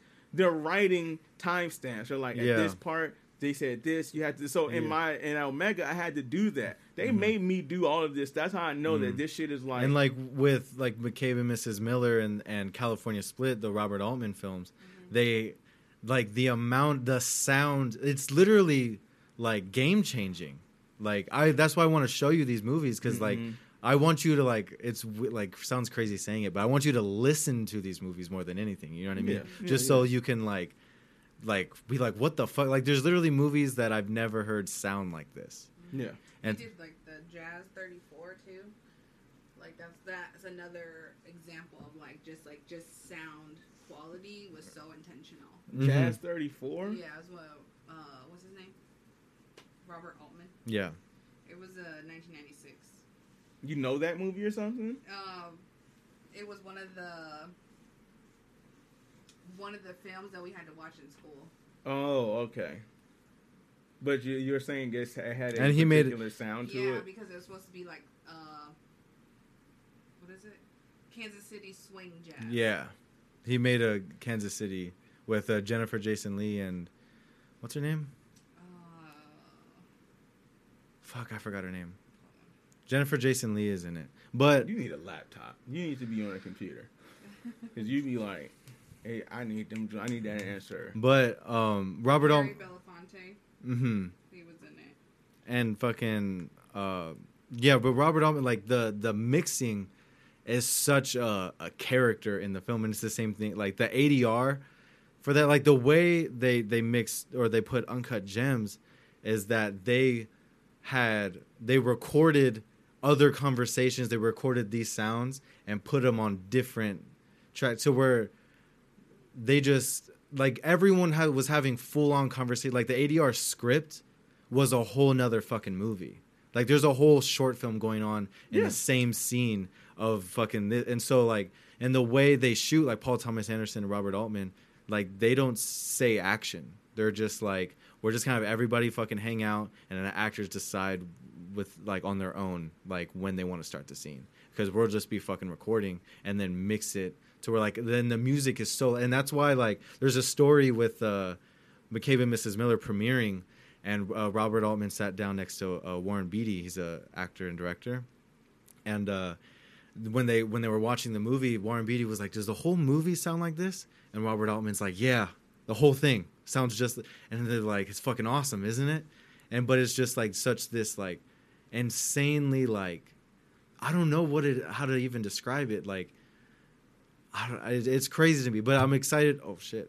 I'm excited for you to to to watch these movies like California Split, and uh, I think McCabe and Missus Miller is on H B O Max. I want to say, mm-hmm. but that's the one I want you to watch is McCabe and yeah. Missus Miller because it's like just the audio mixing. I'm excited just how you hear it, you know, or how mm-hmm. you think it was. You know what I mean? How it was. I told you there's a lot of movies where I'm like I just can't watch. Like Tenet. I can't take the Tenet. Tenet, when I think of audio mixing in movies, I automatically think of Tenet. You, I, I mention it quite often. Marvel. You, oh, action. Yes. People don't get at how hard doing A D R and Foley and sound effects are mm-hmm. for movies. Because they mix in Dolby Atmos on oh, all their yeah, movies. They definitely do. Because that's what... uh. That's why we got to go see uh, Black Widow. Yeah. For sure, in two weeks. They do Dolby. Yeah, they definitely do. That's why... The Esplanade the theaters, has when Dolby. They, when they were zooming in, when they were about to say Avengers Assemble, it sounded like you were moving through the air. Yeah. You could hear, like, the crowd of, like, people, the warriors about to get ready to fight. I want to go see Black Widow so bad. I've been excited to see it for so... Dude, I kind of want to not see it, because I'm just like, y'all kept pushing it back. Like, stop fucking playing with us, dude. You're just trying to maximize profits, and there's no time to maximize mm-hmm. them. It's a pandemic. Just put it out, let it be out, let it garner money. There's a lot of movies... Slow grind. There's a lot of movies I'm glad they... They stayed and didn't fucking push it out. Mm-hmm. Like there's, I we don't talk about that. I wonder how many movies we didn't see because of the pandemic. Oh, fucking all these ones coming out now. It has to be. Like, I mean, the movies I want to like The Green Knight and The French Dispatch. Have you seen the? I don't know what none of those. Last Night in Soho, Dune got pushed. I'm glad that's being pushed back because I need to see that in theaters. I need to see Dune in theaters. What is that?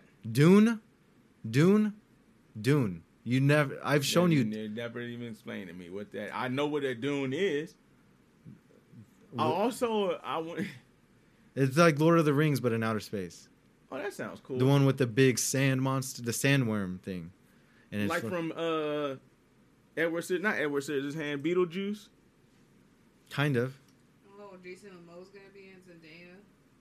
Timothy. I kind of remember Timothy. This now. Shall- I think I showed you the me. Trailer. But yeah. Jason's gonna be in It's coming back to me now. I mean, it's it was pushed. I showed you like two years ago. Okay, but yeah, we never got to horror. Actually, we have about we ain't got that much. Like time maybe left. fifteen minutes. Yeah, maybe.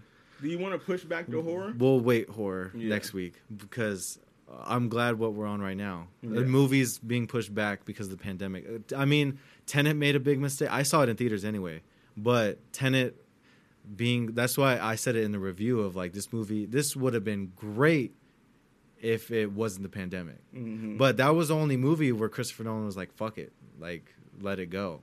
Which it's like, which it's so crazy to me to think about movies that were released beginning of the pandemic. They were just like, all right, let's put out Scooby-Doo. Let's put out Tom and Jerry. And let's just let's see, just let's see how this goes. They got some money off of it. You know how many, I'm going to have, you know how many H B O subscribers they got during the pandemic?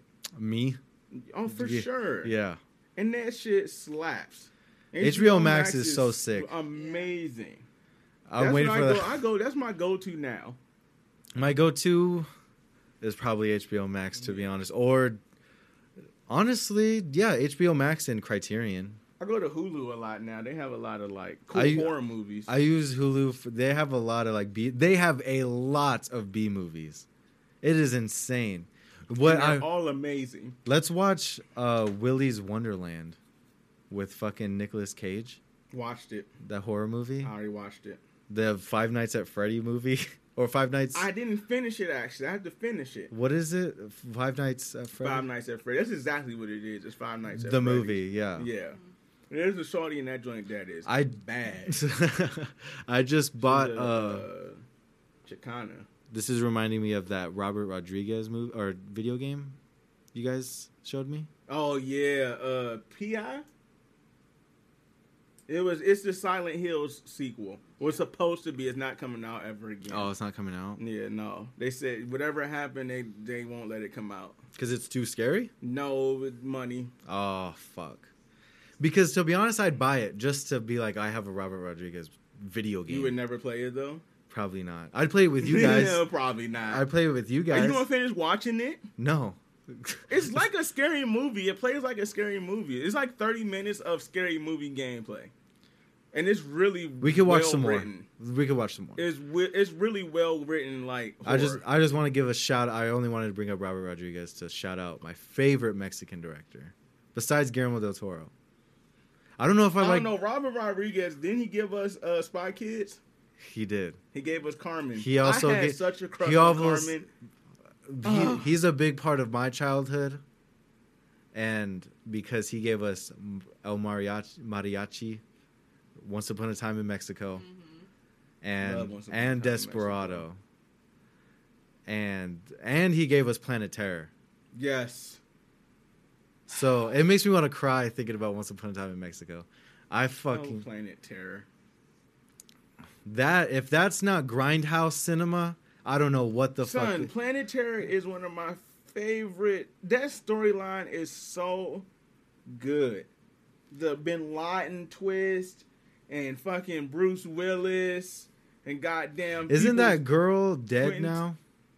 Who? The girl with the uh, the gun leg. Is she dead? I think she's dead. No, she ain't. Isn't that Rose McGowan? She's not dead. She's not dead? That's Rose McGowan. Yeah, she's not dead. Who's dead? Someone's dead. That's in. Someone in her era, era is dead. Brittany Murphy from. Brittany Murphy. Brittany Murphy. Brittany Murphy's not in that movie. But I don't You're, know. You thinking about the blonde chick who who is the wife in the movie?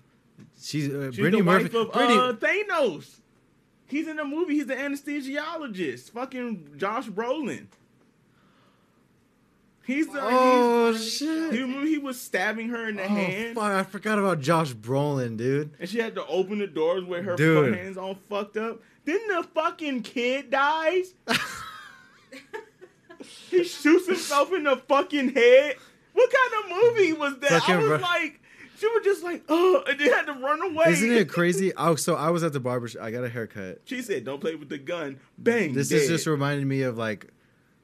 like iconic like collaborations because we were talking about what the de- the debate between What a Time to Be Alive, Drake and Future, mm-hmm. and Watch the Throne, Jay-Z and Kanye. Mm-hmm. Like we were saying which one is better. Why is that a debate? Those are two different like That's the whole thing. We were trying to figure it out. There's but no way. Um, we ended. Everybody ended up saying Watch the Throne because it's obvious. It's not better. It's just different. It's better. It's pop versus trap. N- no, it's pop versus because they Future and Drake are pop. Oh, that's pop? Yes. Obviously, Jay-Z and Kanye is not pop. No, that's... No, no, no, that's rap. That's rap. The, and then Drake, Drake and Future, and Future is, is trap. Pop. That wasn't pop. That was trap. It, when y'all say pop, pop just means, like, popular. popular. Okay. Pop music, not the sound of pop music. They co-opted that sound. That's what they. That's what Trolls is about. Mm-hmm. Pop music just means popular. So if everybody's doing trap hi-hats now, mm-hmm. that's because trap music is pop music. But we were talking about iconic duos. And but thinking about Robert Robert Rodriguez and Quentin Tarantino, mm-hmm. first of all, they For did sure. Grindhouse, they did Planet Terror and, and Death, Death Proof. Mm-hmm. From Dusk Till Dawn.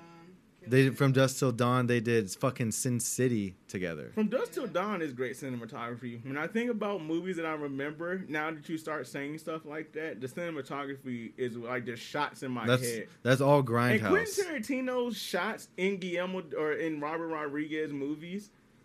He always plays a disgusting character. Yeah. Like in fucking From Dusk Till Dawn, he was a murderous raper. Yeah. Like very weird. A murderous rapist. Like, and then it kind of makes you think. George Clooney like protected him. He yeah. was like, "What's wrong with you?" But it was like that fucking Good Times thing. It's like we're protecting yeah. each other, like to a fault. Brothers. Yeah, like to a fault. He's like, "You raped her and murdered her." And he like to chop their heads off too. That's what he like to mm-hmm. do afterwards. Fucking weirdo, man. Also, Shark went on a girl. Fire. But the fact that Death Proof was made, and that's part of Quentin Tarantino's legacy. His dick fell off in that movie. His dick fell off? In Death Proof? Why don't I remember that? That's the part I remember vividly. Because it was hilarious. He had to, remember they had to wear the mask, and he was like, He was like, oh, shit, it ran out because it kept them together from, like, boiling up. Mm-hmm. And then he was about to are, fucking... Are we talking about the same movie? Yeah, with the zombies. Death Proof? Oh, that's the car. Yeah. I was like, what Plan- the... F- you, we, we switched. I forgot. I thought we were still on Planet Terror. We're Kurt Russell. I thought we were still on Planet Terror. Oh, no. But we're going back to Planet Terror now. I was like, whose dick fell off in Death Proof, bro? Somebody's leg fell off in Death Proof. Remember they got in a car accident and she got fucked up? Yeah. That was fucking brutal. Leg. That shit was crazy. That was also uh, Quentin. And then they whooped his ass. Yeah, at the end. That's the perfect ending. Wah, wah, wah, and then at the wah, end. Wah, wah, wah, wah. Yeah. And then fucking, that's the end. Like y'all all know karate now. This shit was crazy. It's literally wah, like wah, a... Wah, wah. Three minutes straight just of just boom, boom, boom, boom, boom. Nothing but punches. Great shots, too. Very karate film shots. That's uh, uh, Quentin Tarantino was a cinematographer for his own movie. Yeah, that makes sense.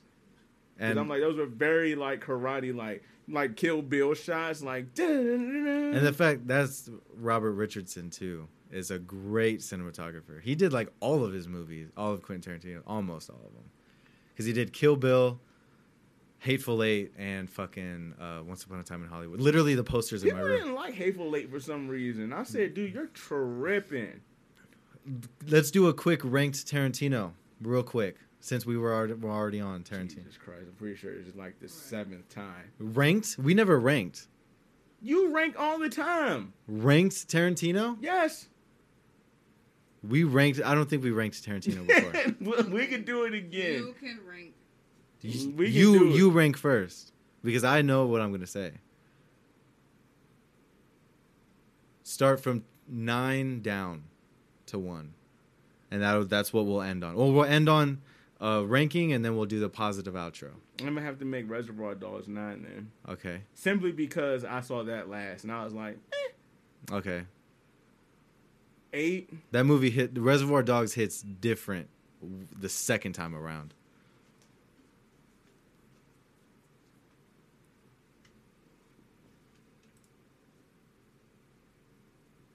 Reservoir Dogs hits super different uh, the second time around because you know what's going on, mm-hmm. and you know that he's the uh, police officer. He's the rat. and you you it's it's it's sad to me. So you got Reservoir Dogs, Pulp Fiction, Jackie Brown, Kill Bill, Death Proof, Inglourious Bastards, Django, and Hateful Eight, and Once Upon a Time in Hollywood. Where's Jackie Brown at? It's to the left. It's back there. It's right there, next to Kill Bill two and Dusk Till Dawn. Oh, yeah. I love that. You did make an album cover yeah. off of that. Um, Reservoir Dogs nine, Jackie Brown eight. You're fucking flying through these, dude. That's pretty quick. Only because I know for a fact those are going to be my two easiest because I those are the ones I don't remember the most.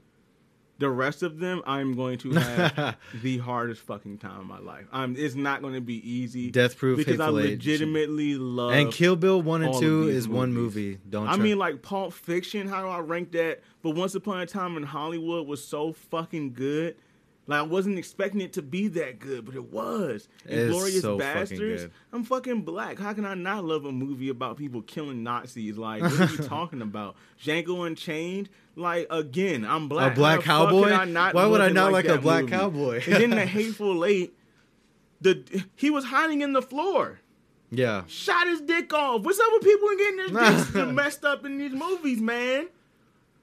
It's like how did From Dusk Till Dawn, like that's not I'm not going to consider is that a uh, no. his, yeah okay so we're not going to put that in there even though I really want to.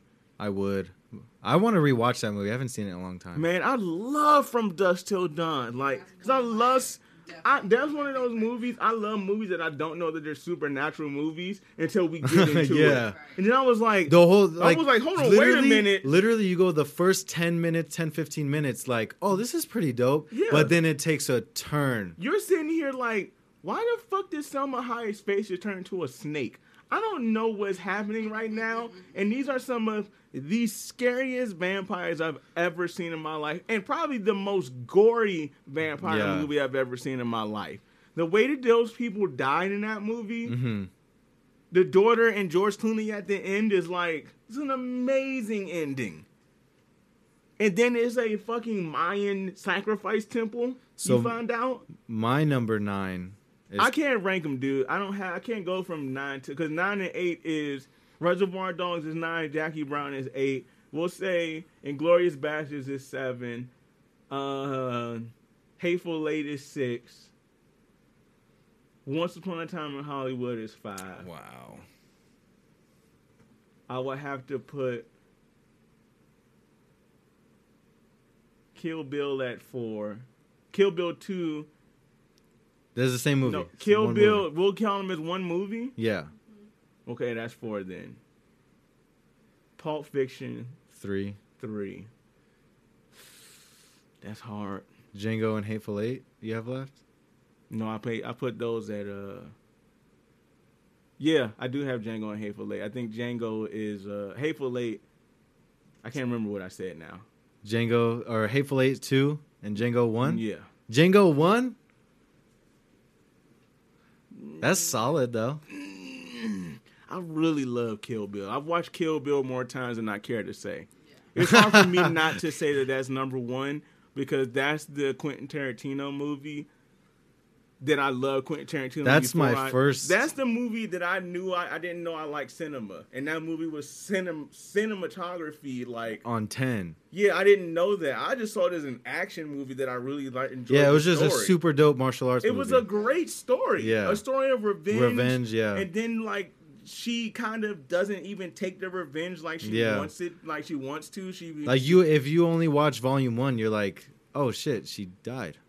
And then even that that ending was like anxiety inducing, getting mm-hmm. buried alive. But then when she fucking fights, the funniest scene in two is when she takes old girl's eye out and the girl is flailing around. That was in one. That was one? Yeah. I always get that confused. I always swore that was post her getting out of the grave. Oh no, in that's two. She's like, you bitch. And it's so easy. Oh shit. And then she fucking falls on the ground. Um, for me, hearing hearing my ranking, I put Kill. You're not gonna like this. Kill Bill nine. I it's hard, man. Django, eight. Mm. Pulp Fiction seven. Ooh, you're really killing me now. Jackie Brown six. All right. Inglourious Bastards five. All right, I think that's ours is the same, I think, on that one. Death Proof four. Hateful Eight three. Reservoir Dogs two. Once Upon a Time in Hollywood one. Hateful Eight is three for you? Yeah. I think it was this... Oh, no. Hateful Eight was two for you.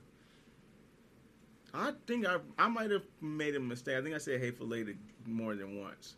Because I think I was struggling From Dusk Till Dawn. And I really just want to shove that in there. I can't, like, I can't not, honestly. But Once Upon a Time in Hollywood... Because I liked him as an actor in that, too. Mm-hmm. I liked his character in From Dusk Till Dawn. So I like the fact that he helped direct it and...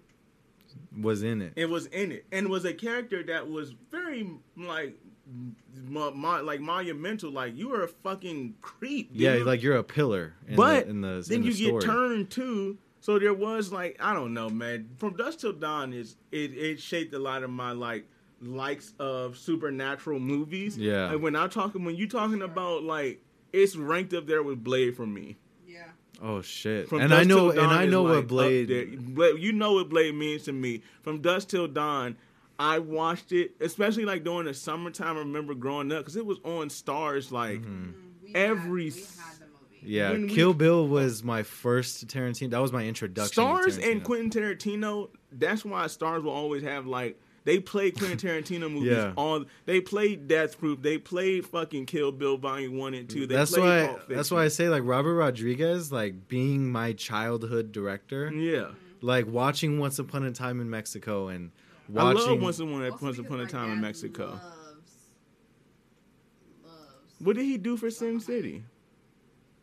So we've seen... He he uh, co-directed. Times. So see, then again, so Sin City, again, my childhood. Like, I watched that Menda. Non-stop. You know, Sin City was insane the for me. The fucking creep, the bad yellow dude, yeah. The evil guy, like... Yeah.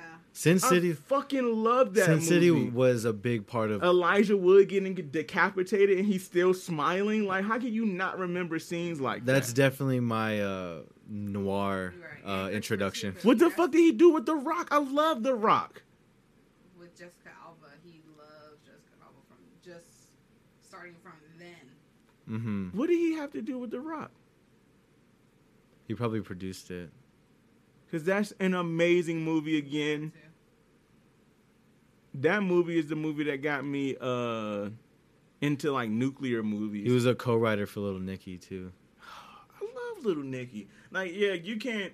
There's just some stuff I can't rank. Crimson Tide is an amazing movie. Oh, fucking Hostel. Hostel, Hostel Part two. That's like, Eli. That's the Eli Roth movie. Eli Roth is, like, if Quentin Tarantino made horror movies... But Quentin Tarantino, what did he have to do with Hostel? He was producer for it? Yeah. So even like, and see, that's what I like about Quentin Tarantino too. I We need producers in Hollywood who have co- gone through the ringer. Mm-hmm. He's come from the bottom. So when he produces a movie, you get movies that have an average like seventy percent on Rotten Tomatoes. You know what I'm saying? Like, look, ninety-two for True Romance. Desperado. Fucking sixty-four percent. Sin City. seventy-seven seventy-seven That's honestly higher than I thought. Grindhouse, if this... That is...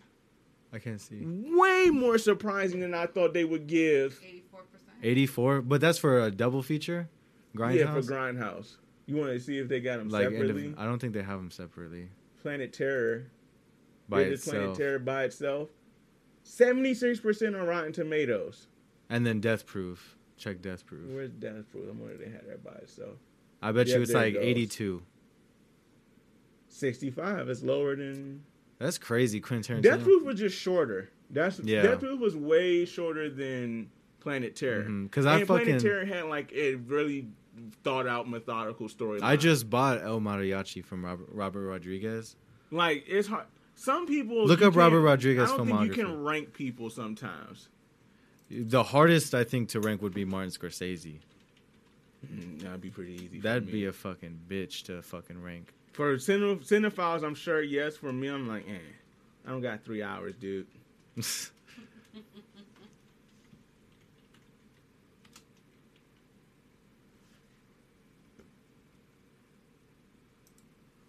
All right, let's fuck it. He did Alita, Battle Angel, El, Love it. El Mariachi, Spy Kids, uh, Sin City, or he co-directed Sin City. Once Upon a Time in Mexico, that is number one. I mean, he, there, it is a trilogy, but fucking, it goes Once Upon a Time in Hollywood, then Desperado, and then El Mariachi. I guess it goes in order. I remember all of those movies. Uh, I didn't know those were him. Sin City. I guess I do have a tone. What is? What does that say? A hundred years? What is that? A hundred years. What is that? I don't know. It's fucking. Uh, what's his name? That, is that a twenty-one fifteen film? Who is that? You know who that is? Mm. That's why I was like, what the fuck? Is that John Malkovich? Oh, it's upcoming. Is that John Malkovich? What the fuck is this? A vish, uh, hold on. It's a movie you will never see. Written by John Malkovich. Oh, and George- hold the fuck up, dude. This is some uh U-type shit. They're, this is due to be set. This they're is coming due. Out in one hundred years, Menda. It's twenty-one fifteen is going to come out. This movie is going to come out. one hundred years is an upcoming experimental science fiction film written by John Malkovich and directed by Robert Rodriguez. Advertised in twenty fifteen with the tagline, "The movie you will never see," is due to be released on November eighteenth, twenty fifteen. That makes me so sad. But you'll never be able to see it. You won't ever see it. John Malkovich and Robert Rodriguez, those are my two heroes. The movie you will never see. Wow. The hundred-year span matches the time it takes for a bottle of Louis the thirteenth cognac to be properly aged before it's released to consumers. The film stars an international ensemble with American actor John Malkovich, Taiwanese actress Shuya Chang, and Chilean actor Marco Zaror. Or this is a fucking marketing ploy. I don't. I don't think, think this is, is real, dude. Yeah, there's actually there's been.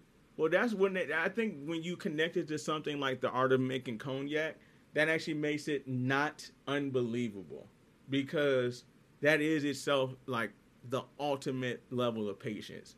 You got to think there's generations that watch barrels. You got to imagine if you were born. Your grandfather was watching that same barrel of cognac that you're going to sell for like. Mm-hmm. But what if this just like is like an ad for some type of cognac? We still won't be allowed to see it. Because when the, in the, in twenty-one fifteen, when unless cognac has a commercial, my high level of income advances modern science. It's not unbelievable. I can live to be about one hundred fifty, two hundred. And then they's like, all right, I'm out. twenty-one fifteen. Pull the plug. Pull the plug. That is actually terrifying. I fucking. To I thought it was a. I thought it was a production house when I saw twenty-one fifteen. And I was like, oh no, that's the year it's coming John out. John Malkovich. Dude, you gotta admit that's some you shit. Some Robert Rodriguez, John Malkovich come out in a hundred years shit. That's some shit you would do. Yeah. See, come on now, yeah, for sure. Not mad at it. Right. It's definitely in the will. Look at this. Look at that. I fucking love John Malkovich. You're going to be like, look at these idiots. They thought we dressed like this back then.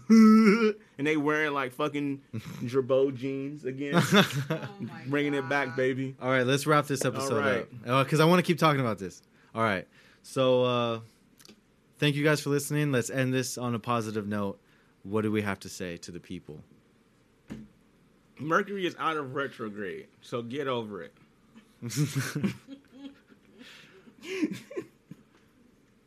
What did you learn, babe, from today? From uh, Steve Jobs.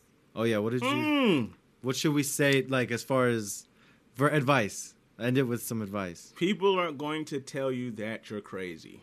You are, and that's good, because it takes a certain level of crazy to follow your dreams.